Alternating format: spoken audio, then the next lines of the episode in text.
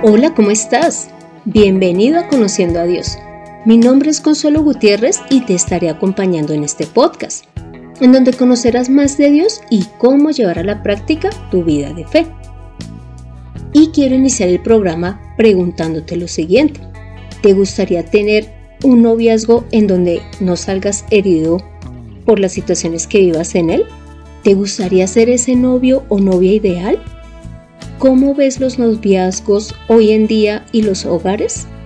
Te hago estas preguntas porque el tema que hoy trataremos es el del noviazgo. Entonces, empezaremos leyendo Proverbios 4:23 que dice lo siguiente. Sobre toda cosa guardada, guarda tu corazón porque de él mana la vida. Y es que el noviazgo es una de las mejores etapas de la vida porque es donde aprendemos a amar, a confiar, a dar, a recibir y a tener metas conjuntas. Pero debemos de lograr que nuestra mente y corazón se mantengan sanos. Incluso Dios ama las relaciones afectivas, tanto que Él inspiró a Salomón para que escribiera el libro de Cantares, en donde en el capítulo 8, versículos 6 y 7 podemos leer lo siguiente. Ponme como un sello sobre tu corazón, ponme como una marca sobre tu brazo. Inquebrantable como la muerte es el amor, inflexibles como el sepulcro son los celos. Candentes brasas son, candente fuego. Las muchas aguas no pueden apagar el amor, ni pueden tampoco sofocarlo los ríos. Si por el amor diera el hombre todos los bienes de su casa, ciertamente sería despreciado. Como pudiste escuchar, esta porción bíblica habla de varios aspectos del amor y pues para este caso del noviazgo. Y es que esta relación afectiva, este amor va a dejar una huella tanto en el corazón como en la parte física. Y el programa de hoy tiene como finalidad pues dar algunas eh, orientaciones para que salgamos bien librados de una relación de noviazgo. Pero también menciona que el amor es incorruptible, y que los problemas no lo pueden apagar. Pero también menciona que los celos son como fuego, como una brasa candente, es decir, que hace daño. Y mira que inclusive menciona que si hay una persona que pague por recibir amor, será despreciado. Y es que varios de estos puntos serán tratados hoy, porque nosotros debemos de buscar tener un noviazgo ideal, pero también que nosotros seamos una pareja ideal. Inclusive podemos tener el ejemplo de Jesús, porque Jesús se mostró como ese novio, ese esposo que ama a la iglesia, la respeta, la sustenta, la cuida. Inclusive en Efesios 5:25 dice, Esposos, amen a sus esposas, así como también Cristo amó a la iglesia y se entregó a sí mismo por ella. Aunque esta porción bíblica habla de esposos, nosotros también debemos de ser así en el momento en que somos novios. Y en Juan 3:29, Juan el Bautista se refiere a Jesús como el novio. Y dice así, el que tiene a la novia es el novio, pero el amigo del novio, que ha estado de pie y lo escucha, se alegra mucho a causa de la voz del novio. Así pues, este mi gozo ha sido cumplido. Acá eh, Juan el Bautista está diciendo que Jesús es el novio y pues se está refiriendo en cuanto a la iglesia y que Juan el Bautista debe menguar y Jesús ser el reconocido. Entonces hay algo muy importante en el noviazgo y es que hay una etapa que se puede decir que es el antes del noviazgo, una que es durante el noviazgo y la última que vendría siendo ya el después del noviazgo. Entonces iniciaremos viendo el antes del noviazgo. Y es que se recomienda que primero sean amigos.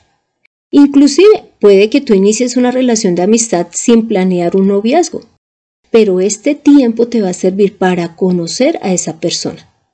Vas a, ver cómo son sus sentimientos, cómo se porta cuando está en un problema, cómo es su relación con sus padres, cómo se viste, cómo habla, Inclusive tú vas a poder ver si tiene alguna adicción, porque como son amigos, pues no se va a ocultarla.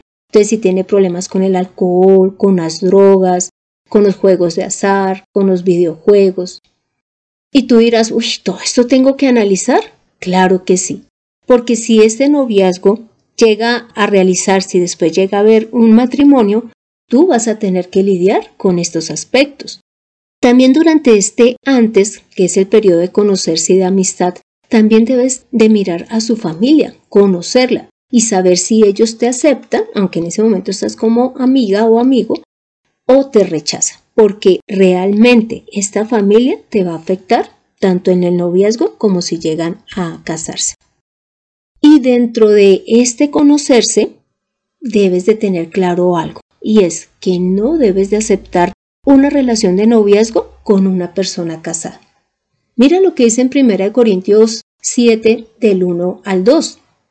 En cuanto a las cosas de que me escribiste, bueno le sería al hombre no tocar mujer, pero a causa de las fornicaciones, cada uno tenga su propia mujer y cada una tenga su propio marido. No puedes aceptar relaciones con una persona que ya está casada. Así te diga que es que se llevan mal, que se van a separar, que el esposo o la esposa no lo entiende. No, no porque esto va a afectar tu vida, normalmente para mal, va a ayudar a que realmente se separen o que sencillamente esa persona pues saque provecho de ti y se termine yendo. Esto es en el antes, buscar conocer a la persona que va a ser tu novio.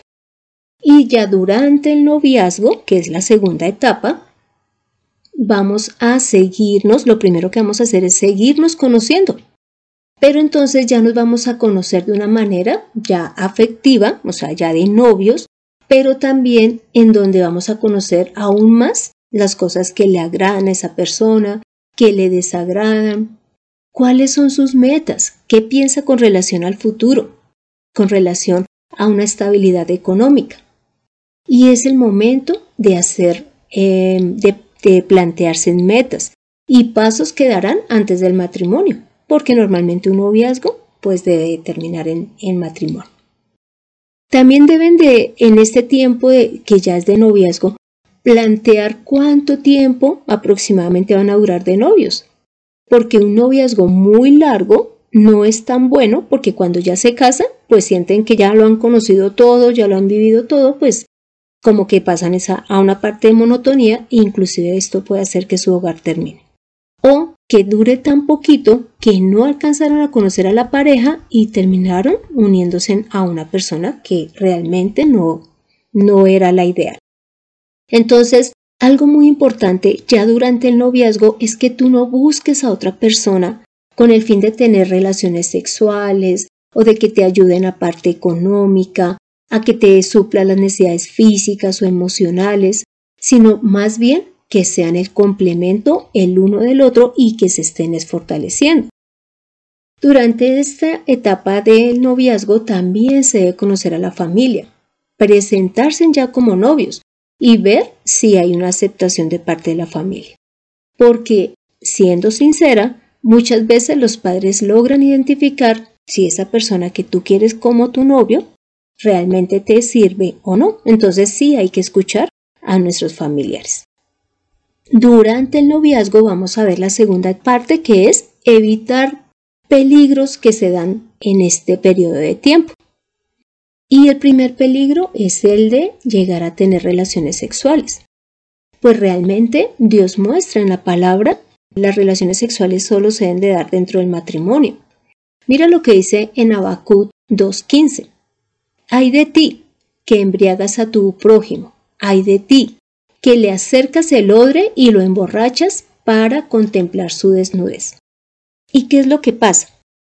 ¿Por qué menciono esta porción? Y es que muchas veces se tiene un novio no pensando en tener relaciones sexuales, pero se pueden llegar a tener momentos de estar solos, momentos de que en que fueron a una reunión en donde hubo licor, fueron a, y a bailar en una discoteca, y finalmente, eh, debido a, este consumo de, licor, terminaron teniendo relaciones sexuales. Entonces, nosotros, tú como novio o como novia, debes de buscar cuidar a la otra persona y no hacer cosas que lo puedan llevar a tener relaciones sexuales contigo.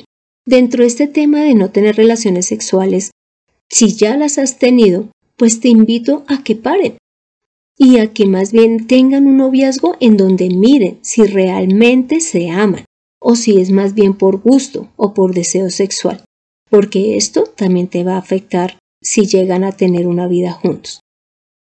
Y con el fin también de no tener relaciones sexuales, entonces eviten estar a solas, más bien realicen actividades con amigos o en sitios públicos. Evita estar, digamos, a solas en tu cuarto, en tu apartamento, con esa persona. Y también que dentro de los temas de conversación, pues no se traten temas con el fin de incentivar esa relación sexual, sino que más bien se hablen cosas que de verdad em, lleven esa la edificación como pareja. Y nosotras como mujeres, algo que hemos de tener presente es nuestra forma de vestir. Hay veces nos queremos ver lindas para nuestro novio, pero terminamos mostrando todos nuestros atributos o varios de ellos y esto hará que el muchacho, lógicamente, nos mire con deseo y lo que estaríamos haciendo es un, un mal para él y para nosotras mismas. Debemos de buscar ser íntegros y buscar también proteger a nuestra pareja. Con relación al tema de no tener relaciones sexuales, pues se han visto las consecuencias cuando eh, sí se llega a este punto. Y es que como lo dije antes, se puede presentar una confusión entre si realmente amamos a esa persona o si lo que tenemos por esa persona es gusto y un deseo sexual. También después de la relación sexual se puede presentar tristeza, culpa, decepción de la otra persona y de uno mismo. Y esto pues va, este sentimiento va a afectar el noviazgo. Se puede empezar a tener desconfianza de la otra persona. ¿Por qué? Porque se va a empezar a decir, ve, pero si tuvo relaciones conmigo, pudo haberlas tenido antes, o puede que con el amigo con el que ahorita está hablando vaya y tenga esas relaciones sexuales. Entonces, esto puede generar desconfianza. Lógicamente se puede dar el embarazo fuera del tiempo deseado y los lleve a, unirse es por el bebé que viene en camino, más no porque ya lo tuviesen planeado. Y lógicamente, así sea un noviazgo, al tenerse relaciones sexuales también se pueden tener enfermedades venéreas que se pueden pues contraer debido a esto. Y muchos de los noviazgos que se han tenido en donde han tenido relaciones sexuales pues se han roto. Yo te puedo decir que cuando era joven y tenía el, de los primeros novios, me acuerdo que había una, una amiga que me dijo que si yo quería amarrarlo o hacer que él, digamos, se apegara más a mí, pues que tuviera relaciones con él, que eso era bueno. Y pues yo lo hice y miren que no. Finalmente ese noviazgo terminó porque no logré amarrarlo por tener una relación sexual. Entonces eso te quiero también contar. No creas que esa es una forma de hacer que esta persona te ame más o se quede unida a ti. Inclusive en 1 Corintios 6 del 18 al 20, Dios dice lo siguiente y es huid de la fornicación. Cualquier otro pecado que el hombre cometa está fuera del cuerpo, mas el que fornica contra su propio cuerpo peca. ¿O ignoráis que vuestro cuerpo es templo del Espíritu Santo, el cual está en vosotros, el cual tenéis de Dios, y que no sois vuestros? Porque habéis sido comprados por precio. Glorificad, pues, a Dios en vuestro cuerpo y en vuestro espíritu, los cuales son de Dios. Entonces, como pudiste escuchar, Dios no ama las relaciones sexuales fuera del matrimonio, porque fornicar es tener esas relaciones sexuales. Otro peligro que se puede dar durante el noviazgo es el maltrato, que nosotros recibamos ese maltrato o que lo hagamos con nuestra pareja. No puede haber ningún tipo de maltrato, ni el emocional, ni el verbal, ni el físico. Dentro del emocional eh, puede ser el, que sea muy posesivo, muy celoso, que use ese amor, ese afecto que tú le tienes para manipularte, que en todo tiempo presente desconfianza de lo que haces, dices o con las personas con las que estás. Esto es un maltrato emocional porque lógicamente te va a causar dolor. Puede haber maltrato físico, así sea sencillamente manoteos o que eh, trate como de, no sé, de apretarte el brazo, la mano, como llegar a golpearte. No puedes aceptarlo, por más que tú digas que lo amas o por más que digas que mm, estaba disgustado. Ni tú lo puedes hacer, ni esa persona lo puede hacer. Ni mucho menos un maltrato verbal, en donde por una discusión se digan groserías, hayan amenazas, inclusive se insulte a la familia. Y esto me hace recordar que alguna vez yo hablaba con un señor y él me decía que, que la hija tenía un novio que a él no le gustaba en lo más mínimo, la muchacha no lo quería dejar, y que él mismo veía cómo el muchacho a veces la amenazaba con una navaja. Entonces, ¿puedes imaginarte esto? Esto no es normal en un noviazgo y en ningún momento. Inclusive mira que en primera de Pedro 3.7 dice lo siguiente, Vosotros, maridos, igualmente vivid con ellas sabiamente, dando honor a la mujer como a vaso más frágil y como a coherederas de la gracia de la vida, para que vuestras oraciones no tengan estorbo. Y si bien es cierto, esta parte vuelve y habla de, de un matrimonio, dice que deben de tratar a la mujer como un vaso frágil. Pero esto no es solamente para la mujer, es también para el hombre. Ambos deben de tratarse como vasos frágiles, es decir, con mucho cuidado y respeto. Y lo otro, otro punto que es de tener cuidado que no se te presente durante el noviazgo es que esta persona se vuelva tu ídolo, tu Dios, tanto que tú sientas que no puedes vivir sin él, porque esto no es normal. Ella es una persona común y corriente y no necesita que tú eh, des toda tu vida y lo veas de tal manera que soportes cualquier cosa que él te haga. No, él no es tu Dios, él no es tu ídolo. Algo también que se debe de dar durante el noviazgo es el tercer punto y es que sea un noviazgo con propósito. ¿Por qué? Porque un noviazgo que sea solo por pasar el tiempo muy probablemente va a generar problemas. Por eso es que de pasada recomiendo no tener novio a una temprana edad, por ejemplo en el colegio.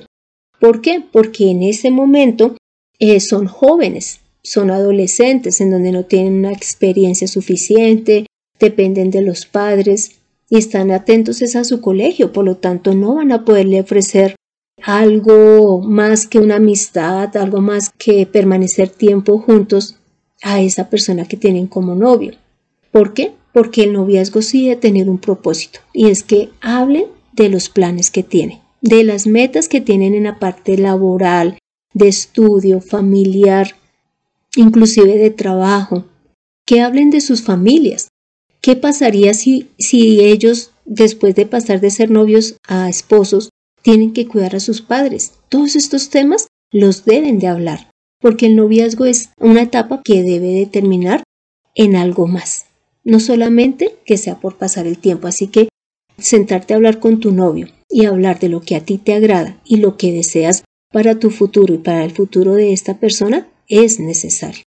Y por último, durante el noviazgo se debe saber quién es Dios. ¿Por qué? Porque ya has escuchado que Dios sí ama al noviazgo. Él por eso creó, dice la misma palabra que Él creó al hombre y a la mujer, para que ellos se relacionen de manera afectiva. Inclusive dice que la mujer es la ayuda idónea del hombre. Por lo tanto, Él sí ama al noviazgo, pero lo plantea con un orden y en un tiempo correcto. Así que esto lo hemos de tener nosotros presente. Si Dios está en nuestra vida y entendemos que Él es un Dios real, que nos ve, que nos ama y que siempre desea lo mejor para nosotros, entonces estaremos buscando su voluntad y ese noviazgo va a ser saludable y va a terminar en muy buenos términos. No me refiero a terminar de que ya se separen, sino que pasen a una etapa más avanzado. Y es que inclusive en Santiago 4, 7 dice lo siguiente, Someteos pues a Dios, resistid al diablo y huirá de vosotros. ¿Por qué? Porque cuando nosotros obedecemos a Dios, pues ya Satanás no va a ser el que va a dirigir nuestro noviazgo, ni los deseos propios de nosotros, sino que va a ser Dios el que nos va a dirigir y este matrimonio pues va a ser de verdad productivo para los dos.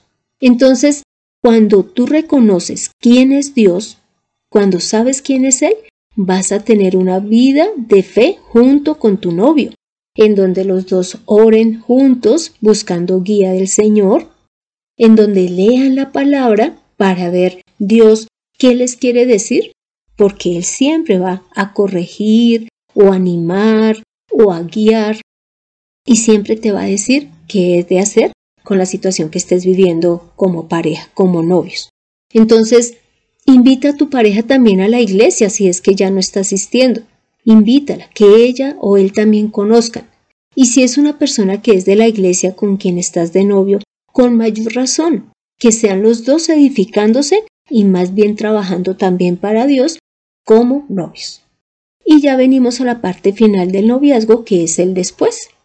¿Qué pasó? Entonces teníamos un antes del noviazgo, que era conocerse y ser amigos y conocer a la familia. Está el durante, en donde vimos que nos seguimos conociendo, pero que también evitamos situaciones difíciles que puedan pues perjudicar el noviazgo, pero que también evitamos el maltrato y además pues no aceptamos esas relaciones sexuales. También vimos que debemos de tener un noviazgo con propósito pero ya habrá un tiempo en que este noviazgo terminará porque pasarán a dos cosas, o a casarse, a unirse ya en matrimonio o a separarse. ¿Por qué? Porque se dieron cuenta que no era la persona, que no era el tiempo o que pues sencillamente no tenían metas similares ni nada. Entonces, como te pudiste dar cuenta, Dios ama el noviazgo y es una etapa maravillosa, te lo puedo decir pero es una etapa que debe de buscar edificarte, que la otra persona también crezca en todas las áreas, que no haya daño en nuestro corazón, que no haya daño en nuestra parte física, que no haya daño en la parte emocional, sino que sea un crecer en donde tú puedas dar lo mejor de ti, la otra persona también.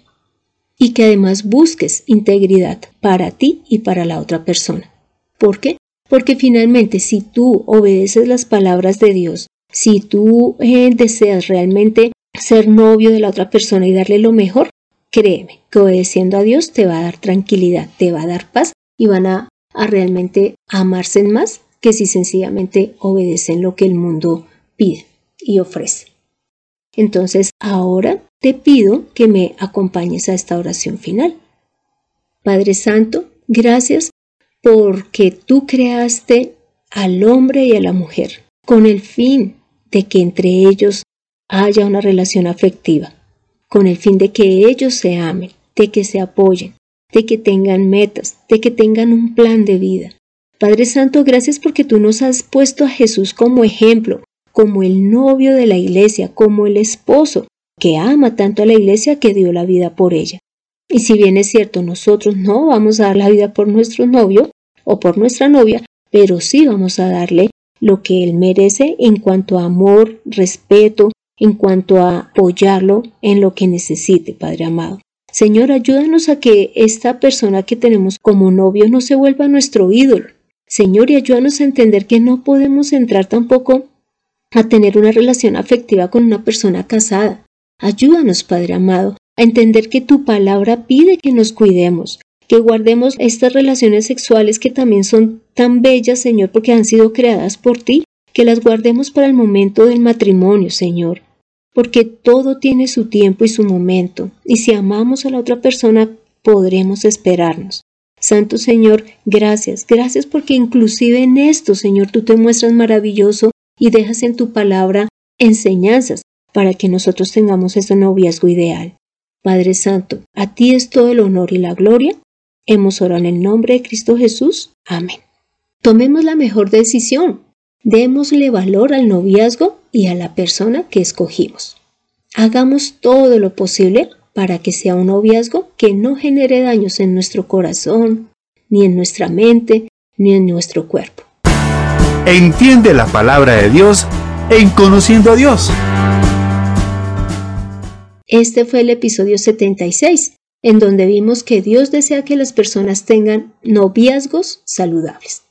Les permita crecer en todas las áreas, en su parte afectiva, emocional, inclusive económica, porque puedan ellos, en vez de ser un problema, se puedan apoyar en todo momento y edificarse. Te animo a que leas Génesis 24, 2 de Samuel capítulo 11 al 13. En estas porciones bíblicas tú podrás ver lo que ocurrió con Rebeca e Isaac, con David y Betsabé y con Amnon y Tamar. Gracias por escuchar este podcast con tu pareja. Deseo que sea de gran ayuda para ti y para los que te rodean. No olvides compartir. Si deseas estudiar más a profundidad la palabra, puedes dejarme el comentario en el podcast o en el correo de mirtaconsuelog.com o si tienes algún tema que desees que tratemos. Soy Consuelo Gutiérrez, tu compañera en este camino. Quiero darle las gracias a José Luis Calderón por la edición de este podcast. No olvidemos que a Dios es a quien más debemos amar. Nos vemos en el próximo episodio.